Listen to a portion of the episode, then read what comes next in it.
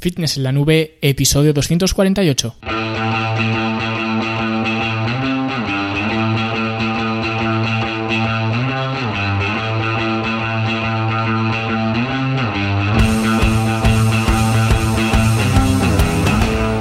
Bienvenidos a todos un viernes más aquí a vuestro podcast a Fitness en la Nube donde hablamos de fitness, de nutrición, de entrenamiento y donde cada viernes, cada semana os traigo las técnicas, consejos, estrategias, trucos y como lo queráis llamar para que construyáis un mejor físico y tengáis un estilo de vida más activo y más saludable.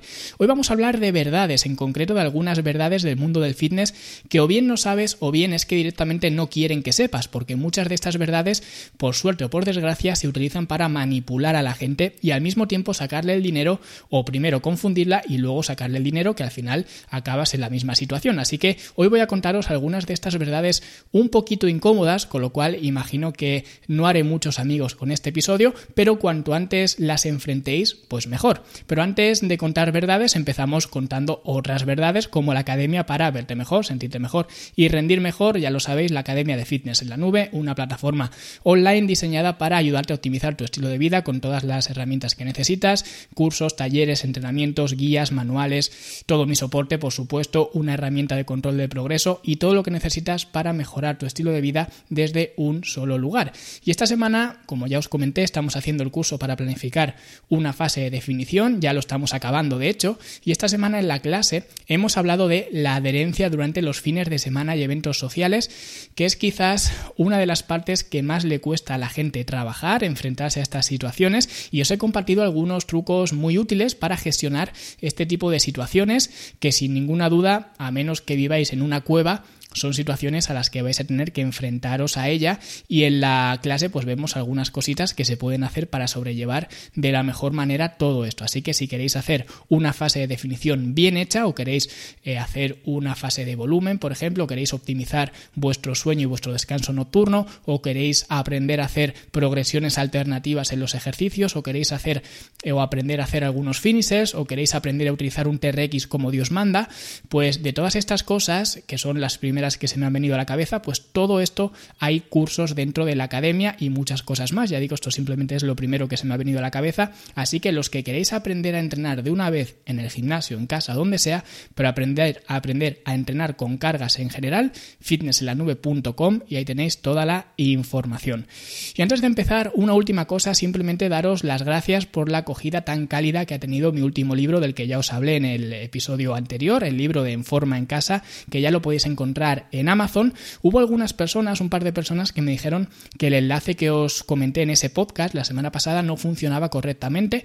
Yo lo he probado varias veces y desde diferentes ordenadores y demás, desde el móvil, ordenador y tal, y sí que me funciona bien, ¿vale? El enlace que os compartí y que podéis acceder es fitnessenlanube.com barra casa. Si vais ahí, a ese enlace, directamente llegáis a Amazon. O si no, pues en el mismo Amazon buscáis en la categoría de libros, buscáis en forma en casa y ahí os saldrá. Así que, pues lo dicho, muchísimas gracias por la acogida tan brutal que está teniendo. Además, como el fin de pasado os lo dejé gratis, hay muchísimas personas que lo habéis descargado. Creo que habéis llegado a ser cerca de 300 personas o así, así que muchísimas gracias. Aunque si hay 300 descargas y de momento no llegamos a 20 valoraciones en Amazon, pues hay un desajuste importante. Así que los que hayáis leído el libro y os haya gustado, pues dejad vuestra valoración idealmente de 5 estrellas, ya lo sabéis, en Amazon y si no os ha gustado, pues también dejad vuestra valoración, que de momento ya digo, las valoraciones están siendo muy positivas. Sí que quiero comentar que, y lo comento más que nada por si a alguno de vosotros os ocurre lo mismo, hay una valoración actualmente que ha puesto creo que son tres estrellas y el motivo de poner tres estrellas es porque ha tenido un problema con el material complementario del libro. Que a ver, eh, con el libro, pues por poneros un poco en situación, yo regalo como bonus cierto material complementario, que esto no tiene nada que ver con Amazon ni nada de esto, tiene que ver con el libro, obviamente, porque es material complementario, pero simplemente yo en el libro os comparto una dirección y ahí pues podéis solicitar el material y os llega automáticamente. ¿Qué ocurre? Pues que en algunas ocasiones estas cosas que obviamente están automatizadas, yo no estoy ahí contestando manualmente todas las solicitudes, ¿vale? Esto se hace de forma automática, pues estas cosas algunas veces pues fallan y especialmente, que esto no sé por qué, pero ya tengo experiencia con esto y sé que con cuentas, por ejemplo, de Hotmail, ¿vale? Ya sean Hotmail, Outlook o en general el universo este de Microsoft, pues normalmente algunas veces hay algún problema, ¿vale? Es más frecuente, por ejemplo, que con otros correos, entonces ya os aviso que si os pasa esto, por ejemplo, con un correo de Hotmail y tenéis pues un correo de Gmail o un correo de Yahoo o cualquier otro correo, pues probéis con ese o cualquiera de esos, porque seguramente eh, se va a solucionar simplemente utilizando otro correo diferente a, a Hotmail, ¿vale? En el caso de que no sea así, pues lógicamente siempre os digo lo mismo, revisad la bandeja de correo no deseado, que algunas veces se van ahí y todo este tipo de cosas, pero como digo, si os encontráis en esta situación como esta persona que no le ha llegado por cualquier cosa, porque ya digo, pueden ser mil cosas, en lugar de poner una valoración en Amazon, que ya digo, no es tanto por la valoración, sino es más bien porque, claro, yo veo la valoración y veo que no le ha llegado a esa persona el material, pero no tengo forma de solucionarlo, porque yo no tengo forma de contactar con esa persona para enviarle lo que en teoría le debe de haber llegado.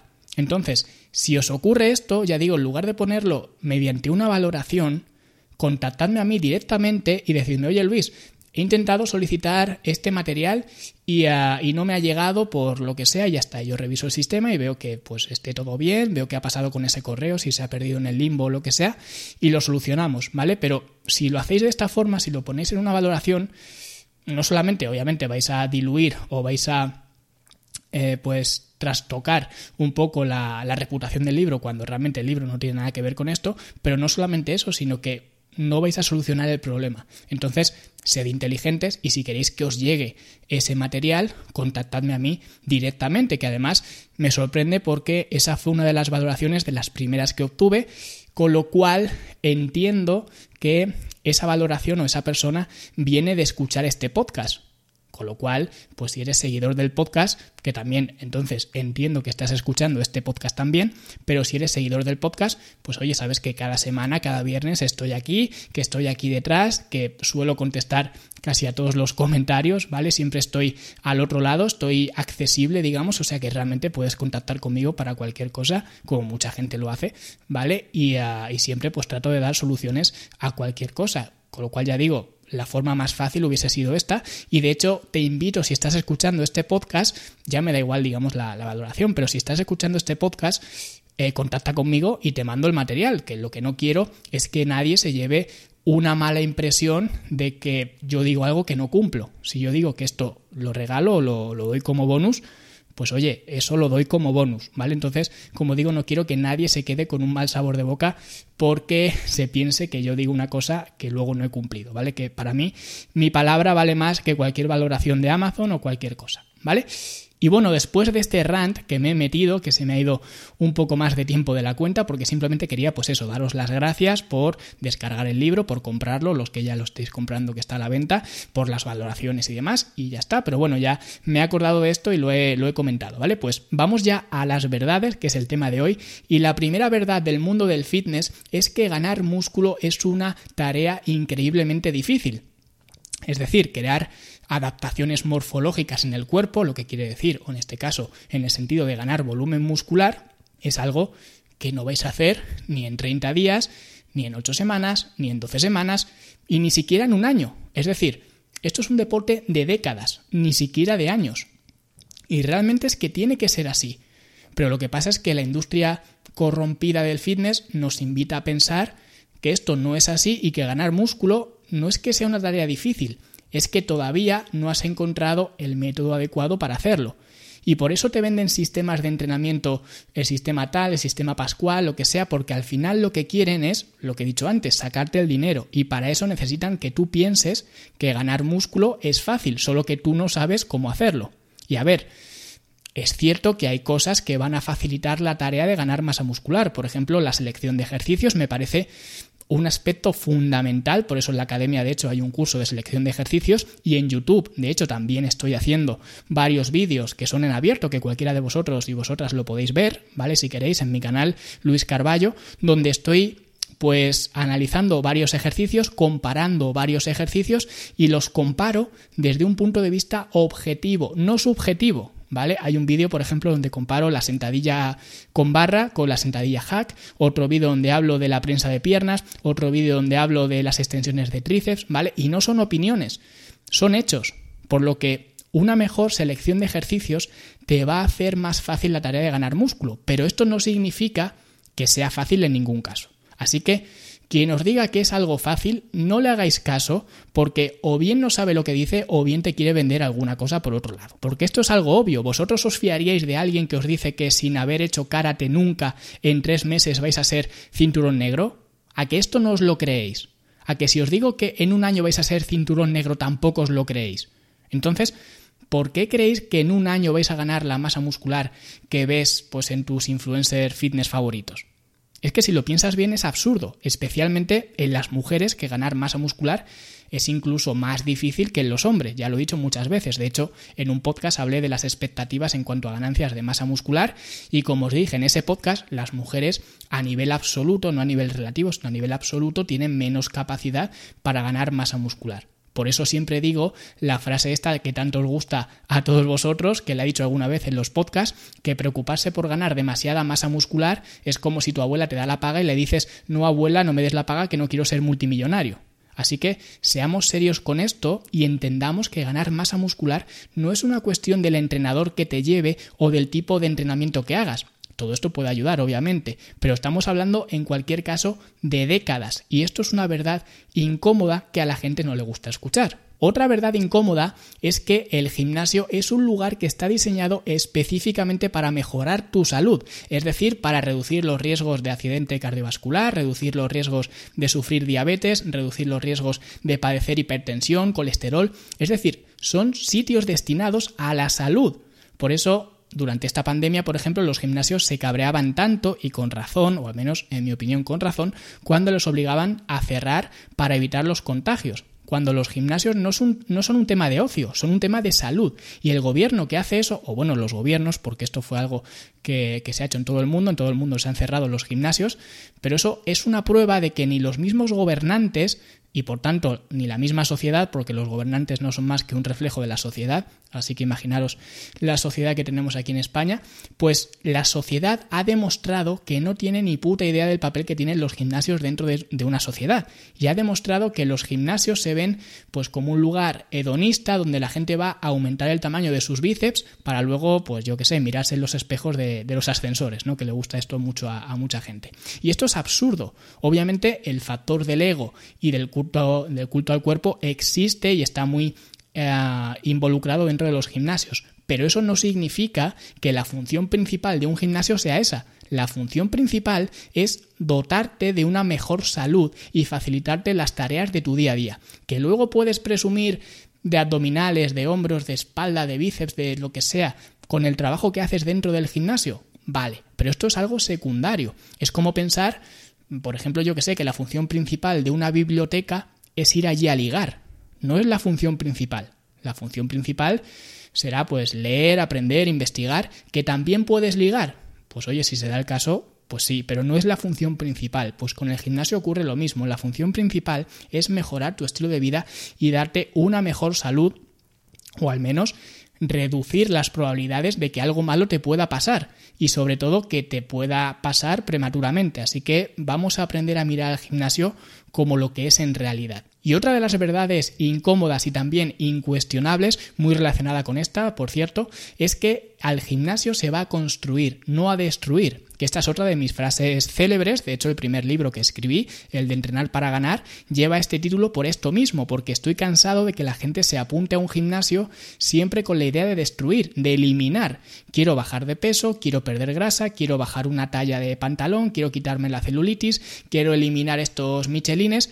La gente siempre va al gimnasio con la idea de eliminar cosas de la ecuación, de quitar cosas. Y esto es un error muy grave, porque como he dicho, al gimnasio no se va a destruir, se va a construir, a construir más fuerza, más agilidad, más masa muscular, un metabolismo más activo, unos hábitos más saludables, a construir lo que sea, pero siempre a construir. Y eso es algo que la gente no entiende y por eso esta industria, en lugar de intentar educar a la gente, que es lo que intento hacer yo desde mi humilde posición, se me dé mejor o se me dé peor, pero yo intento cambiar esto porque sé que esto así no va a ninguna parte. El problema es que la mayoría de la gente, en lugar de intentar cambiar esto, se aprovecha e intentan cubrir la necesidad.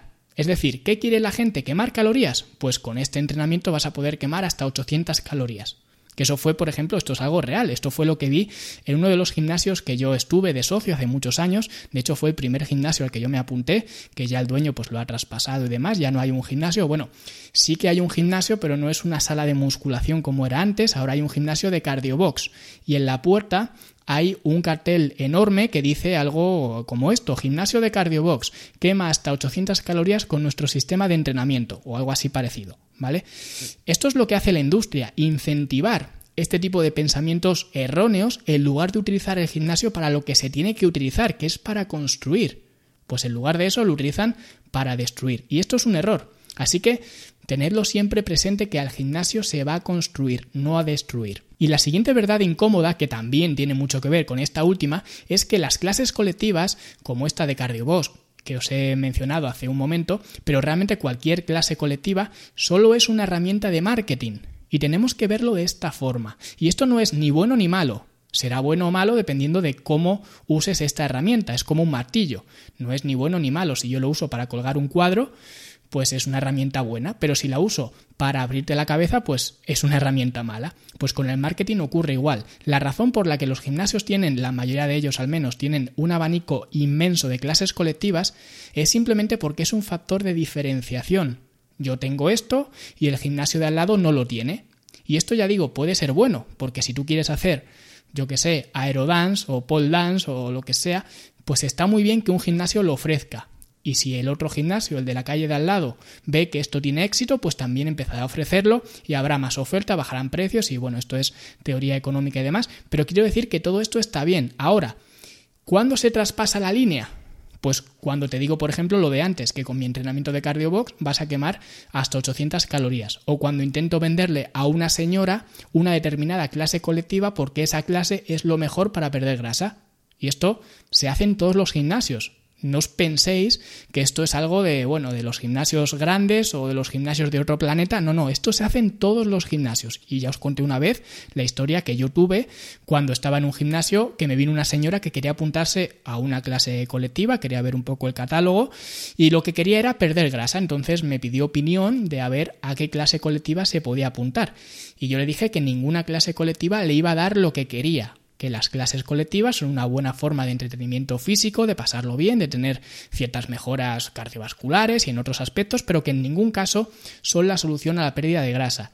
Y cuando la señora se fue, dijo, bueno, pues me lo voy a pensar, no sé qué tal, se fue. El dueño del gimnasio me llamó la atención, tampoco me dijo nada exagerado, pero bueno, me llamó la atención y me dijo que no volviera a hacer eso y que si me viene alguna señora así, que la mandara pues a hacer body pump, creo que me dijo que, eh, que la mandara, ¿vale? Pues que eso era un trabajo de pesas pero con música y que ahí la gente sale con una sensación de haber trabajado todo el cuerpo y se lo pasan muy bien y no sé qué.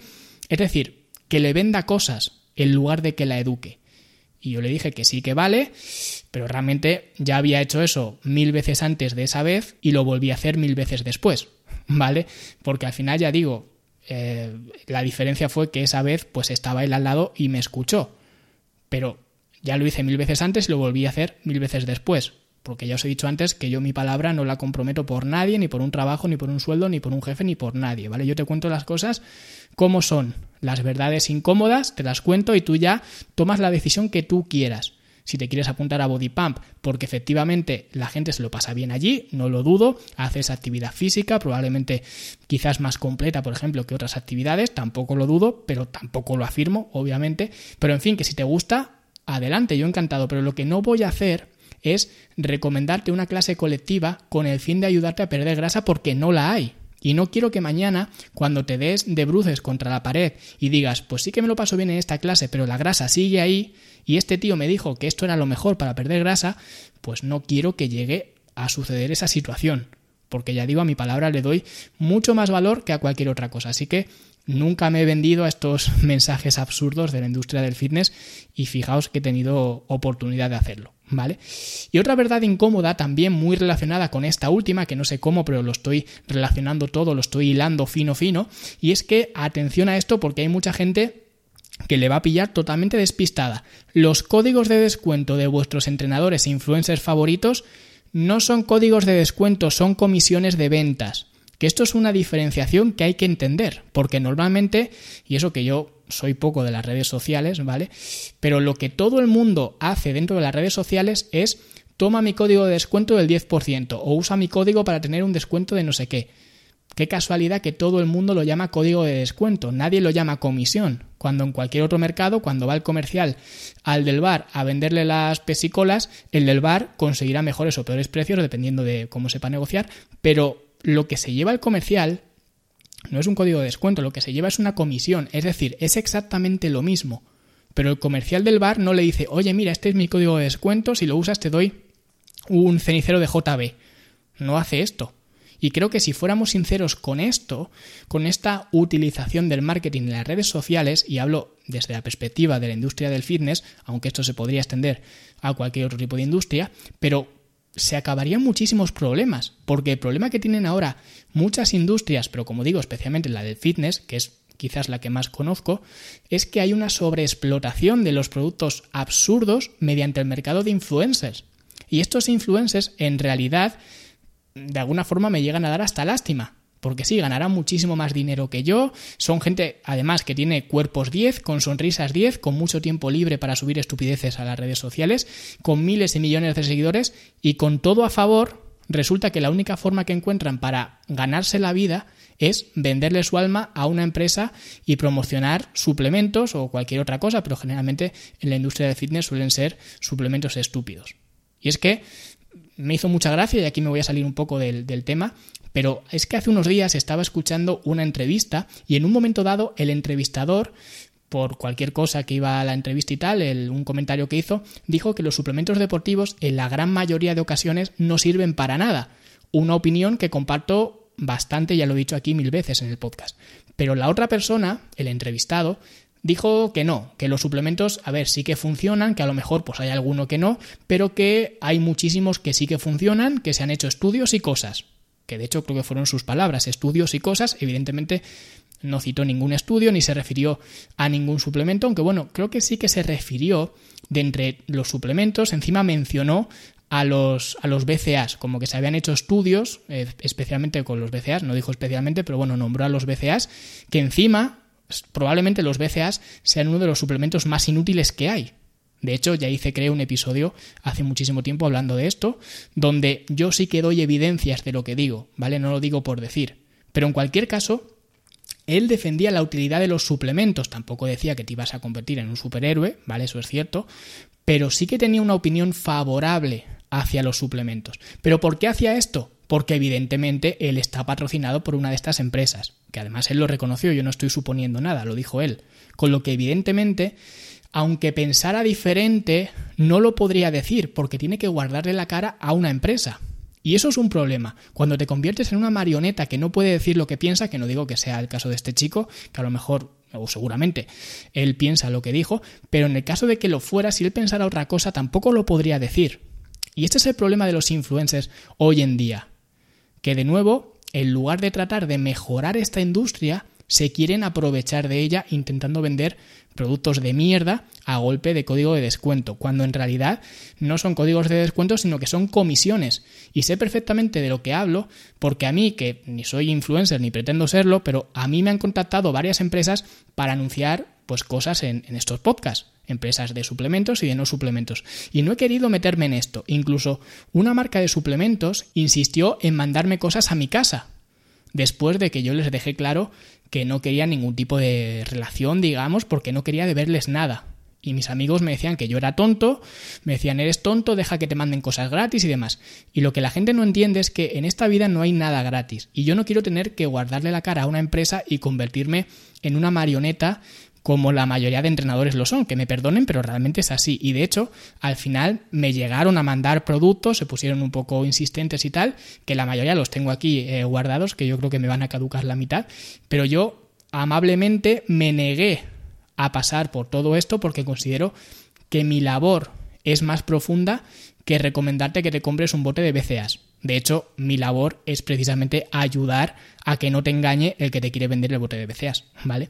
Incluso una vez para que veáis hasta dónde llega el mercado este de influencers y yo os lo digo desde mi posición eh, más humilde de todas, porque ya digo, yo no soy un, un, pez grande en este, en este mundo, pero es para que veáis que incluso siendo un pez pequeño te encuentras con cosas de estas, con lo cual no me quiero ni imaginar una, una persona grande con muchísimos seguidores y demás a las cosas que se tiene que enfrentar cada día, porque ya digo, yo que no tengo los números de esta gente grande con de seguidores y demás, pero a mí en una ocasión una agencia de influencers me envió un email diciéndome que estaban preparando una campaña eh, para un eh, futuro próximo, ¿vale?